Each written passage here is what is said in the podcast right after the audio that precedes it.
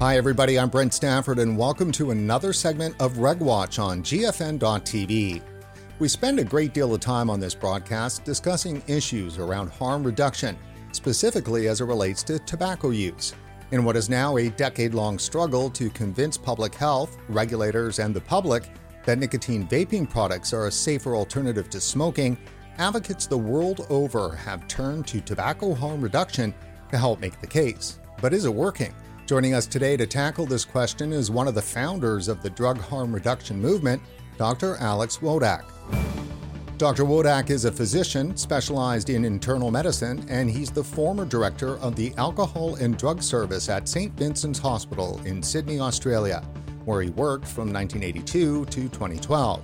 During his career, Dr. Wodak helped establish Australia's first needle syringe program and first supervised injecting facility when both were pre legal. He also served as president of the International Harm Reduction Association. Dr. Wodak, thanks for coming on the show. Great pleasure, Brent. It's great to see you. Before we begin, a quick note to our viewers here on GFN News, and it's a bit of a cross promotion. Part two of today's interview with Dr. Wodak is scheduled for release on our main RegWatch social media channels and on regulatorwatch.com in just a few days. So keep watch for that. Dr. Wodak, right off the top, tobacco harm reduction is it a valid application of the harm reduction principle?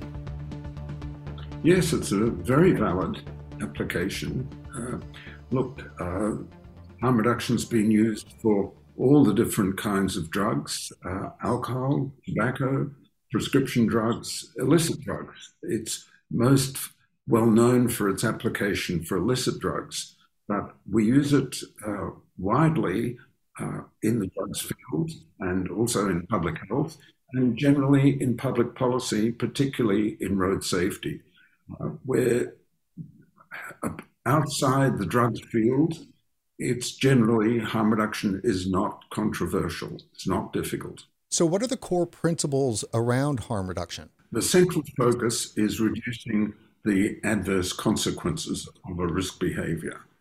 Uh, so, we still try to reduce the extent of that uh, risk behavior, um, but generally those efforts aren't terribly effective. Uh, what is very effective is focusing in on the the actual harm and trying to reduce that.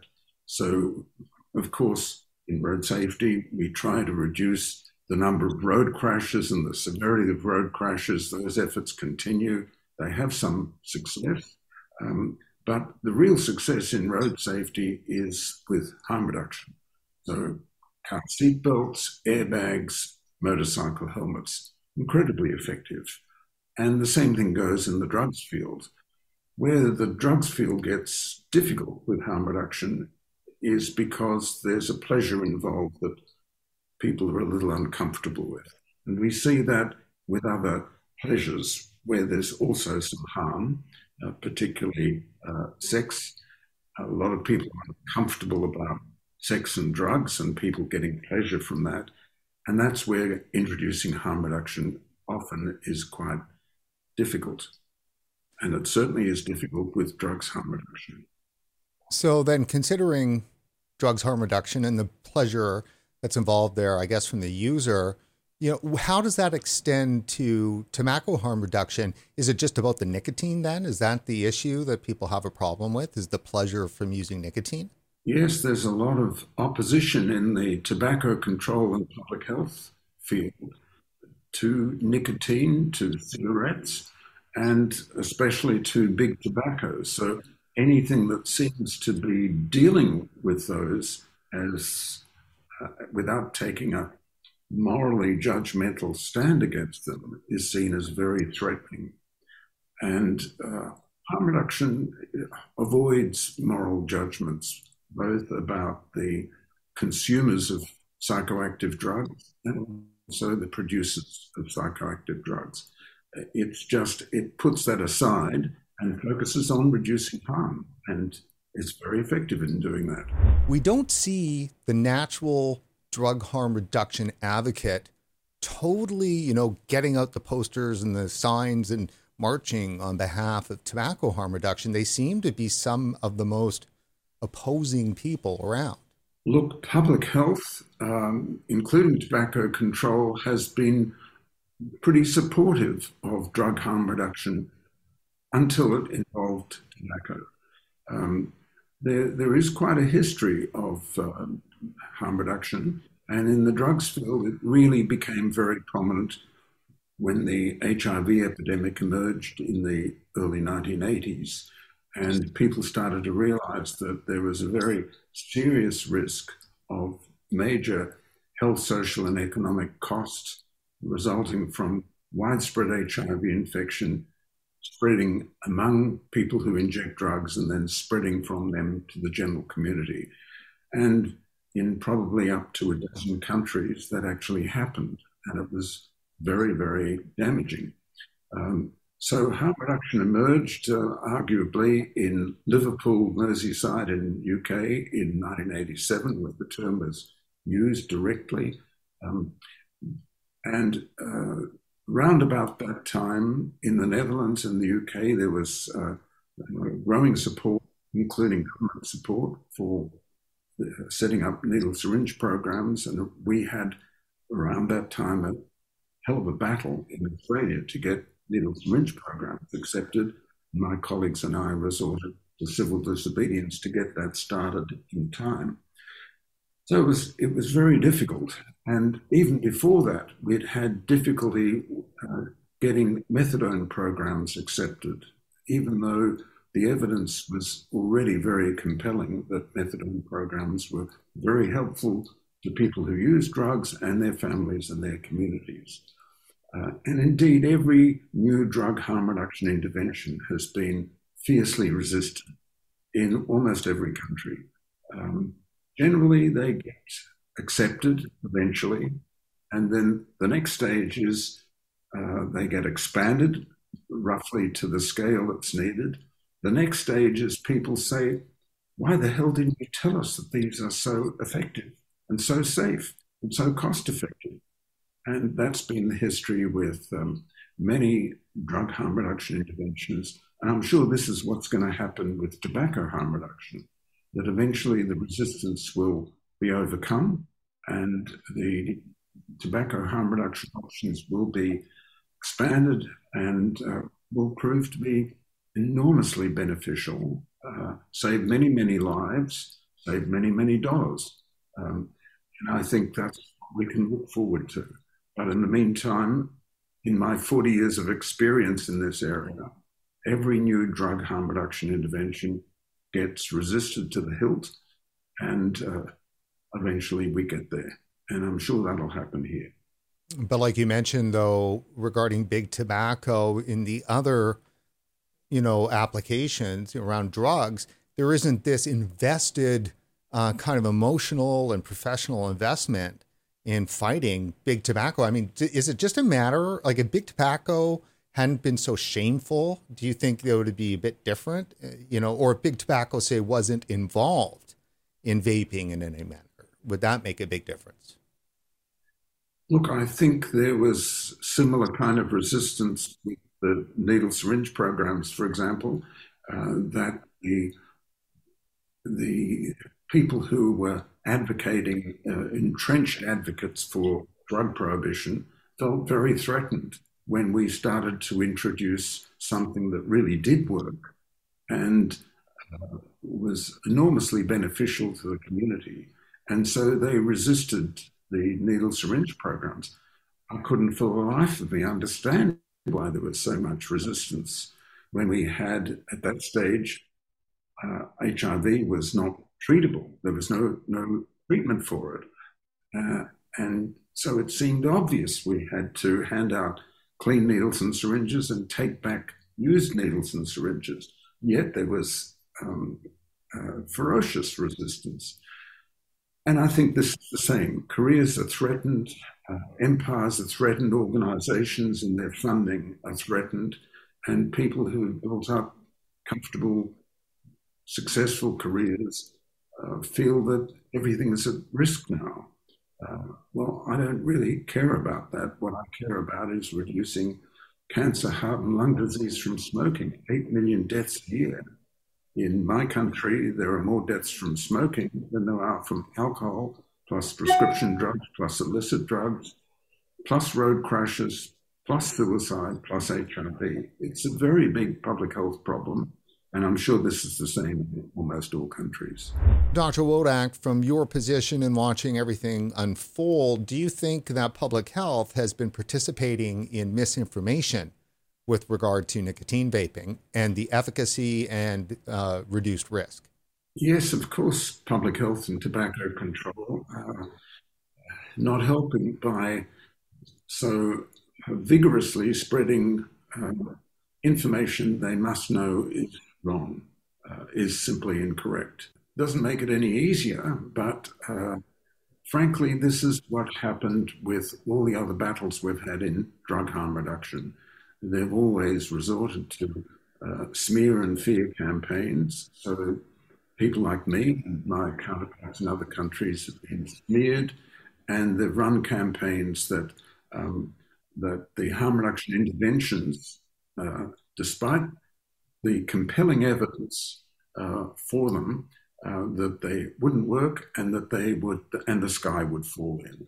And we heard this with methadone treatment, with needle syringe programs, with uh, drug consumption rooms, with drug testing, uh, you name it. Uh, they've run the same kind of campaigns. And really, the campaign of disinformation um, with tobacco harm reduction, against harm, tobacco harm reduction is really no different from what's happened previously.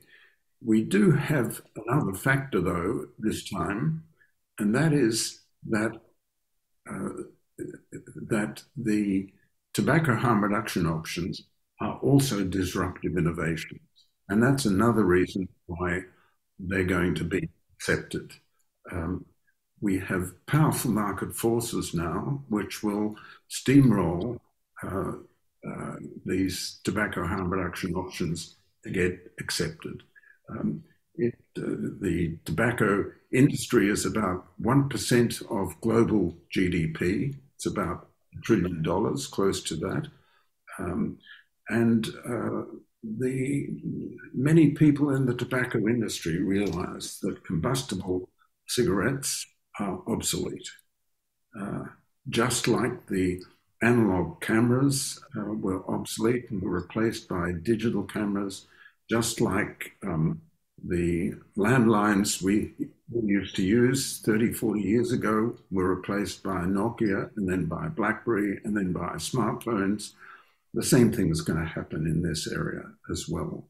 And uh, so I'm supremely confident that um, will be on the side of history and our opponents will be uh, trodden into the dust. So, Dr. Wodak, let me ask you then about tobacco companies and their efforts to go smoke free. Is this something that is credible? Like, should we actually take tobacco, big tobacco's promise to go smoke free? If we want to see consumers of nicotine uh, go from uh, deadly options to much lower risk options, then clearly the people who produce those products have to also go from highly dangerous products, uh, and cigarettes are incredibly dangerous. Uh, we also have to see the producers go down the same risk gradient from high risk to low risk.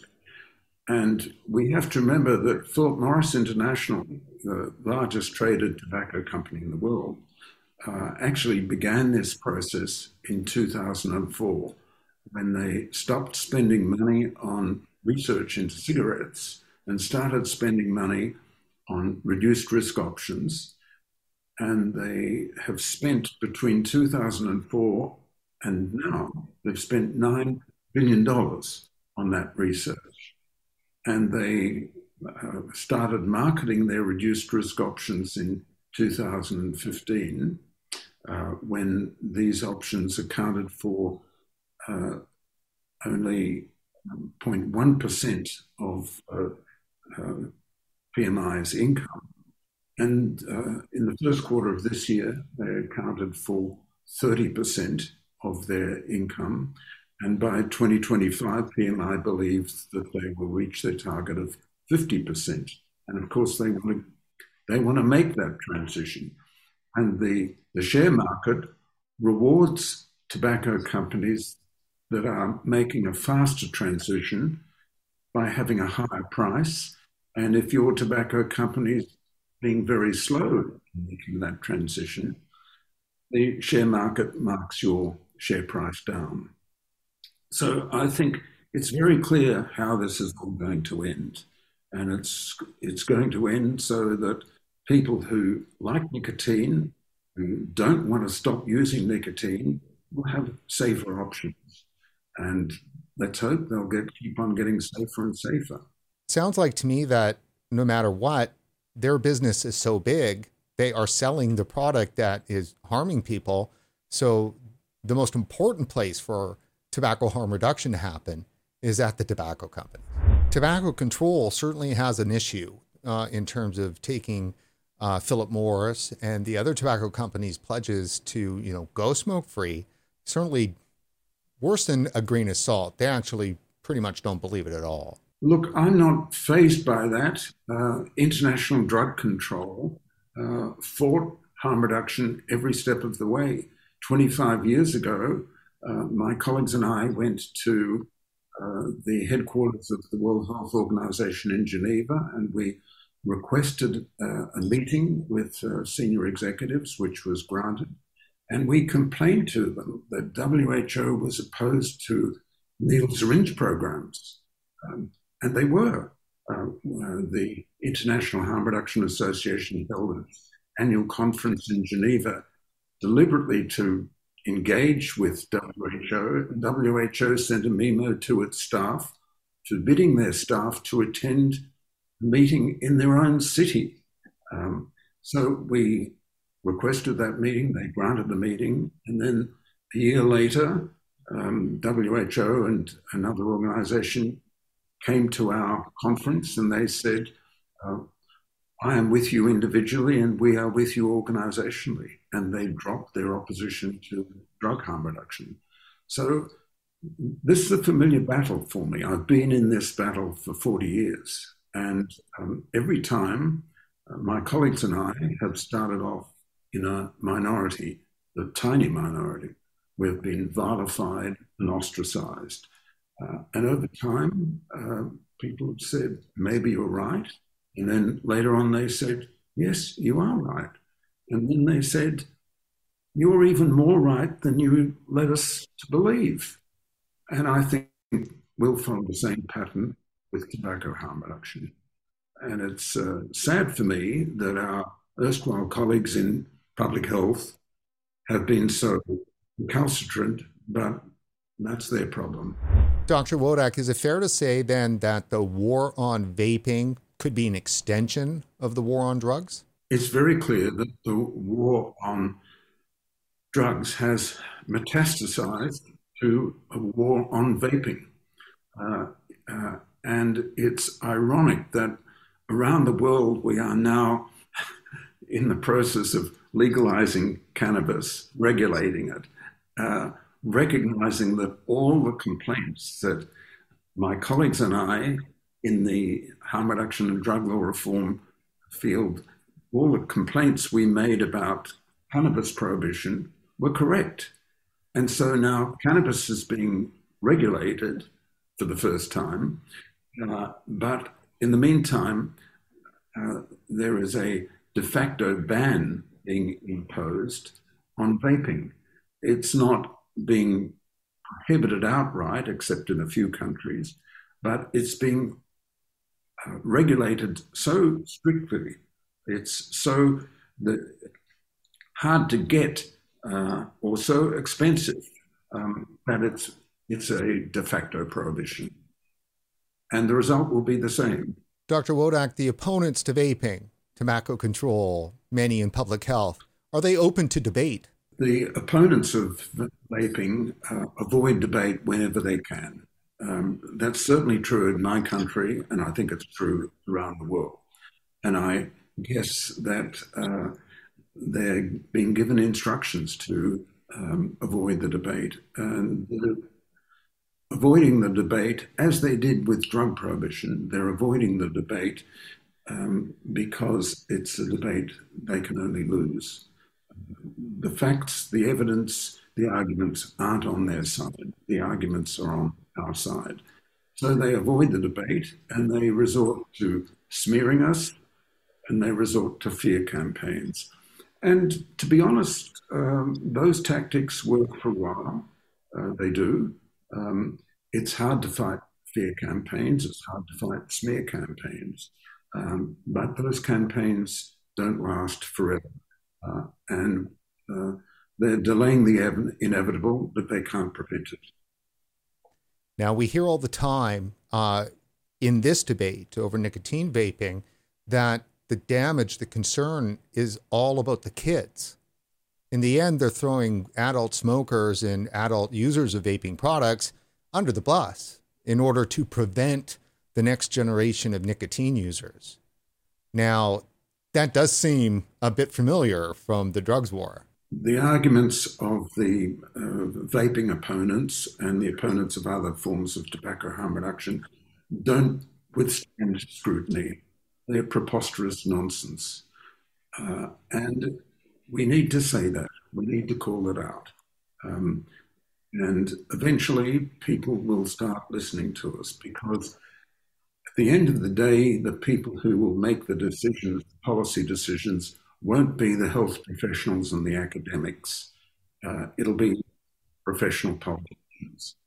And the politicians will hear from the vapers, the consumers, the, the people who struggled for decades to smoking and were only able to do that by switching to vaping or other harm reduction options. They'll hear from many of them. And the secret of this is energizing the vapers, energizing the consumers, the advocates. Um, they're the ones who will end this epidemic by prevailing upon the politicians uh, to change their mind on this. And I think this is going to happen. It's happened in the UK, it's happened in New Zealand, and it's significant that the the politician who made that decision in the UK, David Cameron, Prime Minister in 2010, was an ex smoker. And he understood the arguments. He knew that this was nonsense. Um, so I think we're going to see this uh, you know, with pressure coming from both sides, from the consumers and also the producers. They don't want to produce deadly products. They know the products are deadly. They know that they're, they're products that have been so profitable for so long are obsolete, and they are. So, is this fight winnable? Yes, the fight is very winnable. We, we will win this debate eventually, uh, as we did with methadone treatment, with needle syringe programs, with drug consumption rooms, with heroin assisted treatment, with drug testing. Um, uh, they're hard battles. Um, but eventually they're, they're uh, won in almost all countries. There are a few countries today that still stand out against drug harm reduction. Uh, Russia, Saudi Arabia, uh, Singapore, uh, they do exist. Um, but every year there's uh, fewer of them, and there are more countries that accept it. And it's significant that um, no congressman was more active in writing legislation for the war on drugs in the United States, Joe Biden, and now Joe Biden is president, and harm reduction is steaming ahead in the United States. It's still got a way to go, but uh, it's clear that um, uh, support in the United States for the war on drugs is shrinking, and support for effective harm reduction is expanding. That'll happen here as well.